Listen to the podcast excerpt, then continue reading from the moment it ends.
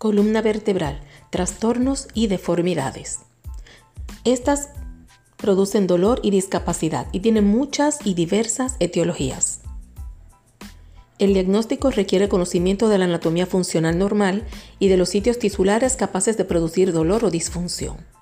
La unidad funcional individual consiste en dos cuerpos vertebrales separados por el disco intervertebral destinado a soportar peso, los arcos neurales que rodean y protegen los tejidos nerviosos, las articulaciones posteriores que guían los movimientos específicos e impiden otros movimientos y las apófisis óseas que proporcionan sitios mecánicos para la inserción de la musculatura.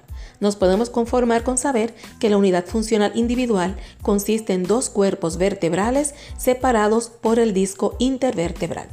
La unidad funcional es la base, de la estructura y la función de toda la columna. El dolor y la discapacidad son resultado de la lesión, inflamación, enfermedad e infección de los elementos de la unidad funcional. Los discos intervertebrales poseen una capa externa de colágeno, que es un anillo, que rodea un núcleo pulposo gelatinoso central. Los discos intervertebrales están formados por una serie externa de láminas anulares que se fijan circunferencialmente desde las placas terminales vertebrales adyacentes en direcciones que se intersecan. La presión intrínseca del núcleo separa las vértebras y mantiene la tensión en las láminas anulares. Las articulaciones posteriores soportan solo poco peso. La columna vertebral es el complejo erecto de unidades funcionales superpuestas que están equilibradas sobre el centro de gravedad. ¿Cómo se logra mantener esta postura erecta? Se mantiene por el soporte ligamentoso y presenta solo contracciones ocasionales del reflejo de enderezamiento. Continuaremos luego de este breve anuncio. El ángulo del sacro mantiene el equilibrio de la curva lordótica, cervical y lumbar y de la curva sifótica torácica superpuesta. La igualdad de la longitud en las piernas y la orientación de la pelvis van a determinar la postura erecta de la columna. Importante saber que tiene que estar la misma longitud en las piernas y una apropiada orientación de la pelvis. Dolor lumbar. El tipo de dolor lumbar que enfrenta principalmente el fisiatra es de origen mecánico, benigno. El conocimiento de la anatomía es importante. Y también la anamnesis cuidadosa y la ejecución de un examen físico. Siempre se debe considerar la posibilidad de enfermedades orgánicas que producen síntomas lumbares. Estas enfermedades incluyen entidades como cambios patgetoides, invasión metastática, infección o dolor referido. Los exámenes de laboratorio apropiados ponen de manifiesto estos trastornos, así que aunque tenga un dolor de espalda, se le manda a hacer laboratorios. Las causas mecánicas benignas se dividen en dos tipos, el estático que es postural y el cinético que es biomecánico defectuoso. De las causas estáticas, la más prevalente es la lordosis excesiva, esa es la causa estática más prevalente, en la cual existe un apoyo de peso exagerado sobre la apófisis articulares y el cierre foraminal. Alternativamente, las posturas flexionadas diarias prolongadas pueden producir migración posterior del núcleo, ocasionando dolor lumbar y probablemente radiculopatía ciática. El diagnóstico definitivo depende de la anamnesis y de un examen físico que es donde se pueda reproducir el dolor. Los estudios radiológicos pueden revelar degeneración discal y artritis articular, pero el diagnóstico es clínico. El tratamiento se dirige a la causa del dolor. A pesar de que aquí el libro dice que es clínico, nuestra profesora nos menciona que es importante tomar una radiografía AP. Espondilolistesis y espondilólisis. Son anomalías estructurales de la columna que pueden causar dolor lumbar. Espondilolistesis. Es un desplazamiento hacia adelante de la vértebra superior sobre la inmediatamente inferior. Por ejemplo, la L4 sobre la L5 o la L5 sobre la S1. Esta tiene muchas etiologías. Normalmente las fibras anulares del disco intervertebral, el bloqueo mecánico de la apófisis articular posterior y un arco neural y los pedículos intactos impiden el desplazamiento hacia adelante de L5 sobre C1. Ahora, cuando hay defecto en cualquiera de estas que mencioné, puede permitirse un desplazamiento. Espondilólisis. En la listesis se puede evidenciar un defecto de la porción interarticular, denominado espondilólisis. Existe cierta controversia si se trata de un defecto congénito o no. El acuerdo es parcial. Simplemente puede ocurrir que la porción interarticular esté muy alargada sin una solución de continuidad. Porque tenga esta porción alargada no se le va a decir que tiene espondilólisis. La espondilólisis se menciona cuando hay síntomas. Cuando existe una deficiencia en la mecánica ósea normal que impide el cizallamiento excesivo, solo las fibras anulares del disco previenen la listesis. Las fibras anulares del disco.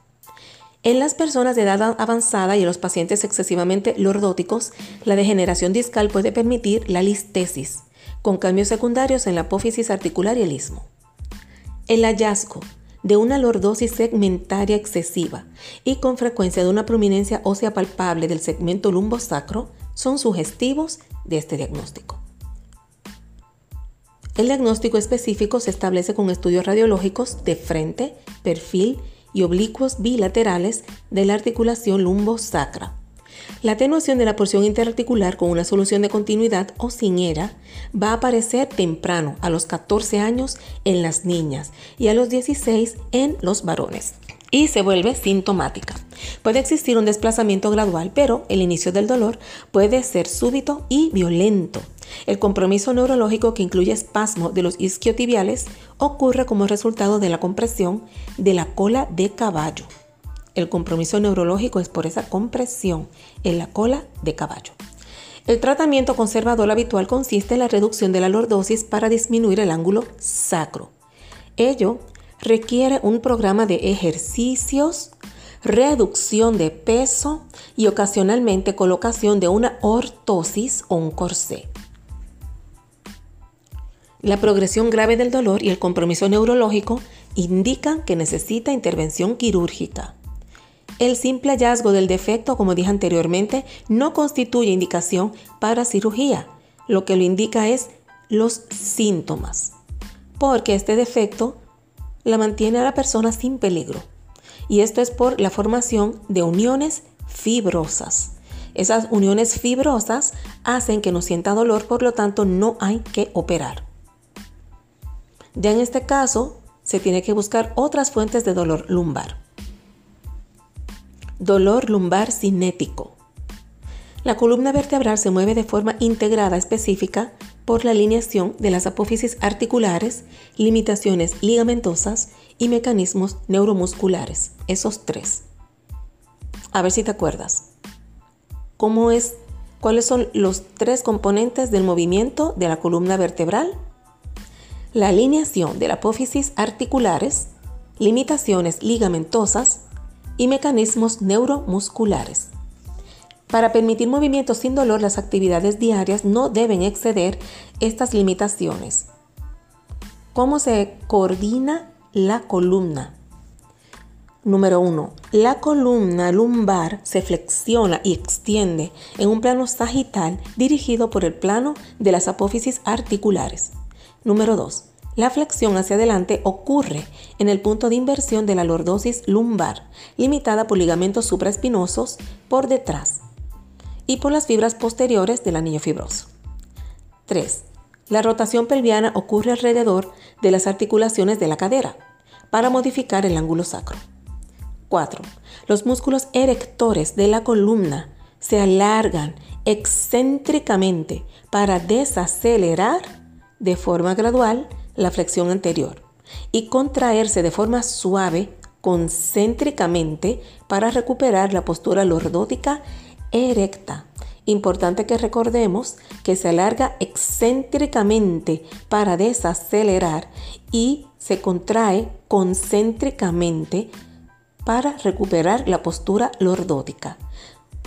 Un mecanismo que me ayuda a aprenderme esto es contraerse es concéntrico, con con. Número 5. La flexión hacia adelante y la reextensión se conforman fisiológicamente al ritmo lumbo-pelviano. La violación del patrón de movimiento puede producir dolor lumbar, con atrapamiento de raíces nerviosas o sin él, causando dolor local y finalmente radicular. Sitios y causa del dolor. La mayoría de las estructuras anatómicas pueden producir dolor. En la unidad funcional se han sustanciado los siguientes estatutos. Número 1. El ligamento longitudinal posterior está inervado por el nervio meningio recurrente posterior y ha sido confirmado clínicamente como un sitio nociceptivo. Ese es el ligamento longitudinal posterior. Es un sitio nociceptivo. Número 2. El núcleo pulposo del disco intervertebral normalmente es avascular y aneural. Ese es el núcleo pulposo del disco. Excepto que hay un posible dolor que termina en la capa externa extrema del anillo. Esto se ha observado que las inyecciones intradiscales de sustancias irritantes producen dolor lumbar, cuando ha existido cierta herniación del núcleo en el anillo circundante. Mecanismos del dolor. Es probable que el mal acondicionamiento y la acción mecánica defectuosa produzcan la mayor parte del dolor cinético. Los músculos abdominales débiles imponen una, una gran tensión sobre los discos y permiten una mayor lordosis. No se ha comprobado que la mejoría de la fuerza en los músculos del dorso sea beneficiosa, excepto en pacientes que realizan un trabajo excesivamente extenuante. La flexión incorrecta, el agacharse o levantar objetos pesados producen la gran mayoría de las lesiones lumbares.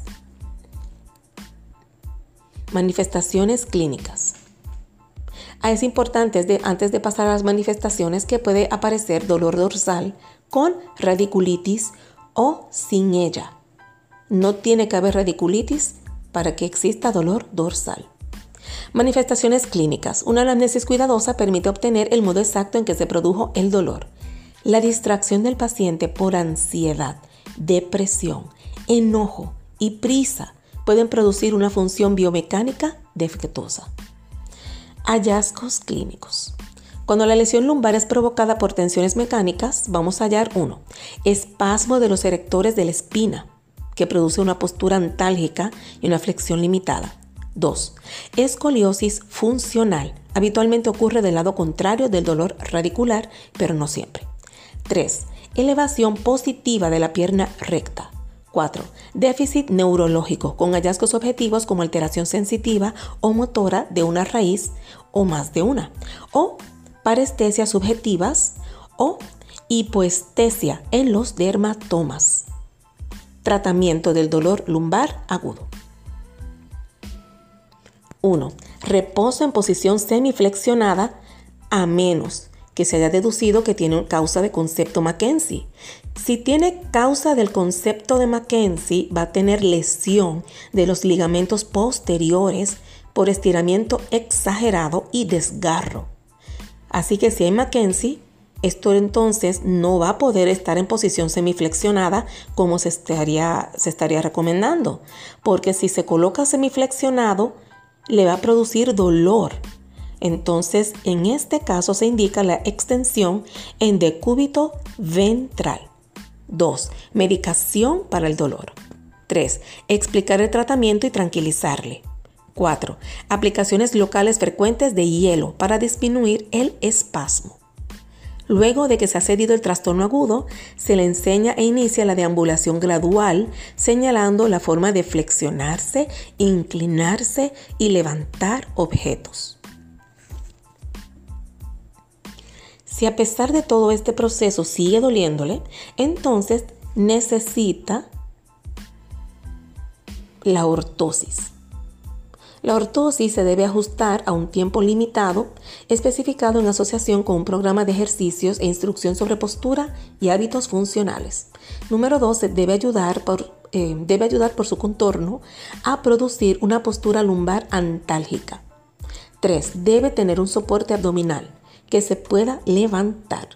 Y por último, debe ser suficientemente larga por detrás para hacer contacto con el sacro y limitar la función toracolumbar.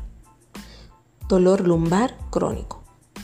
La persistencia de un dolor discapacitante con hallazgos físicos equívocos puede requerir evaluación psicológica, consideración de la inyección anestésica de esteroides en las articulaciones interapofisarias, risotomía química de la división primaria posterior, estimulación eléctrica transcutánea, bioretroalimentación para entrenamiento en relajación y por último inyección epidural de esteroides. Indicaciones para derivación quirúrgica. Cuando vemos que el tratamiento conservador no ha ayudado, que sigue con presencia de déficits neurológicos progresivos, entonces hay que hacer intervención quirúrgica. También si hay persistencia del dolor discapacitante después de un programa terapéutico conservador prolongado.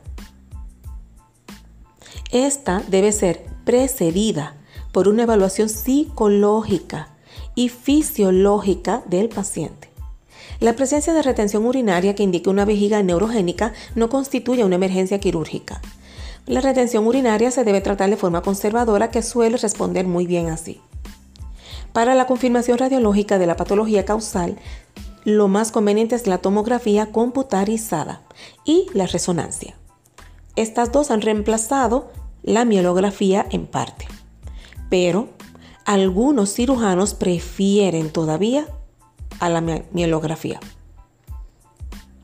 Existe el peligro de producir aracnoiditis a través de la mezcla de sangre y colorante inyectado. Una cuidadosa evaluación clínica y la localización electromiográfica son útiles para localizar el nivel preciso del disco. Pero como ya escucharon, puede producir aracnoiditis.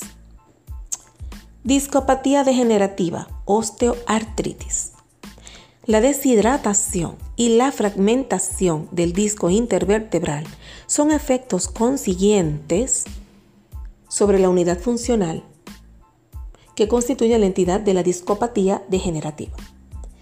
Con el transcurrir de los años, el traumatismo y posiblemente la vulnerabilidad heredada deshidratan gradualmente el disco, disminuyendo su eficacia hidromática. La compresión anterior de la unidad funcional produce aproximación posterior.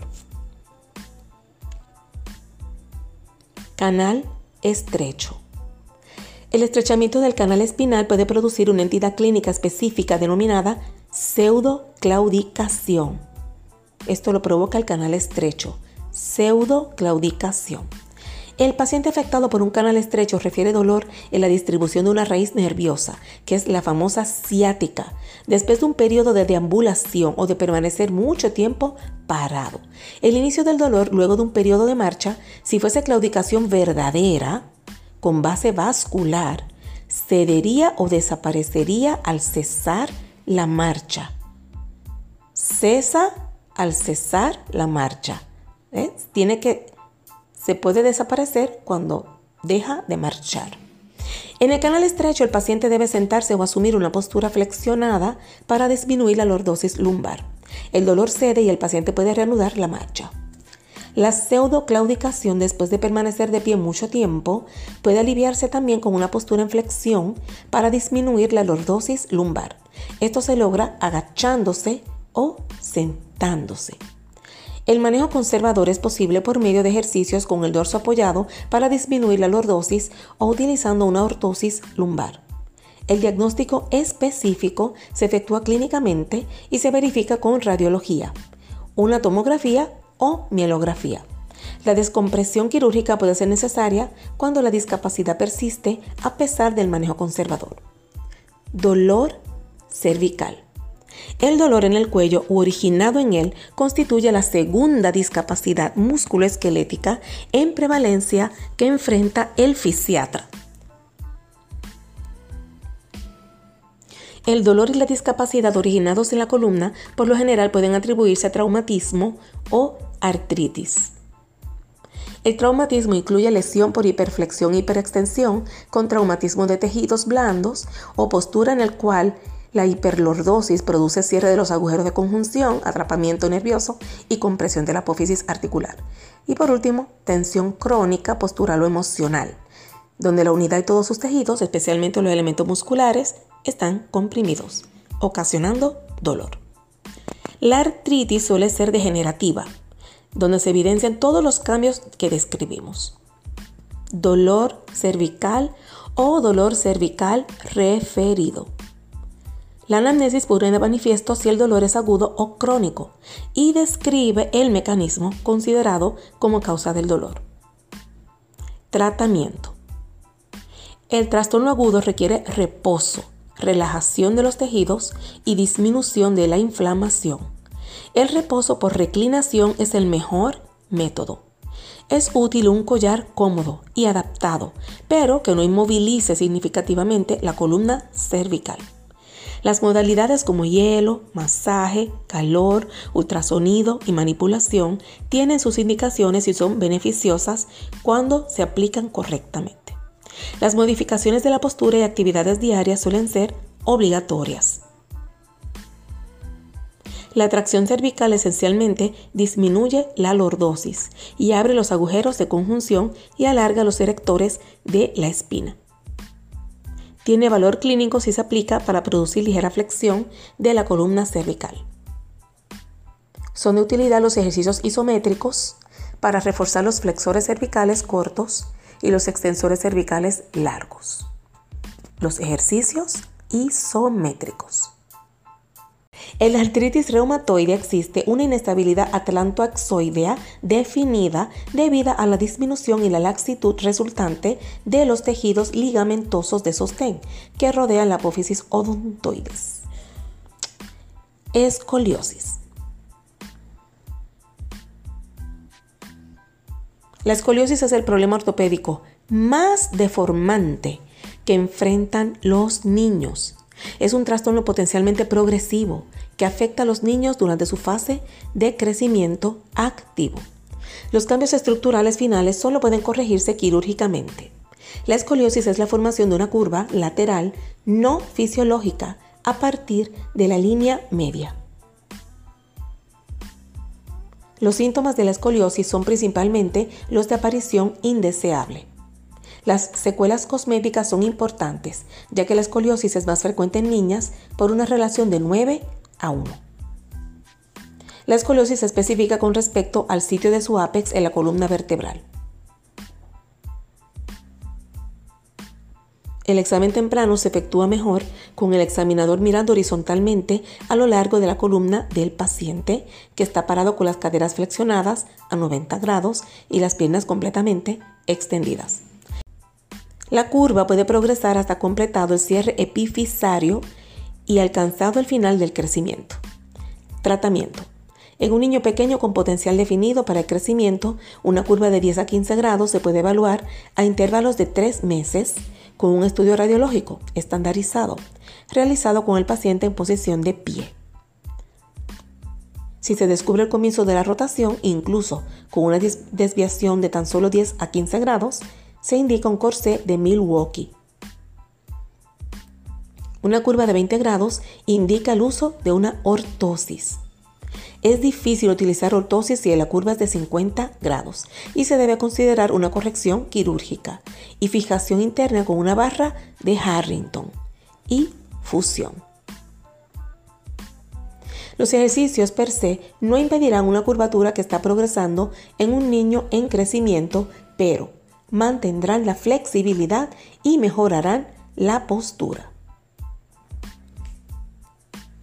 Los niños a los que se les coloca un corsé de Milwaukee o su equivalente deben realizar ejercicios mientras utilizan la ortosis y mientras no la usan. O sea, en los dos momentos. El corsé de Milwaukee es una ortosis cinética, no estática.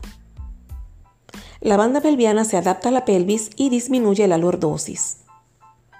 En este momento también se está estudiando la estimulación eléctrica. Conclusión. La detección temprana de escoliosis o sifosis y el tratamiento enérgico con métodos conservadores adecuados impiden los trastornos cosméticos y discapacitantes inevitables que suelen aparecer más tarde. son algunos de los desafíos del fisiatra. Feliz día y mucha suerte.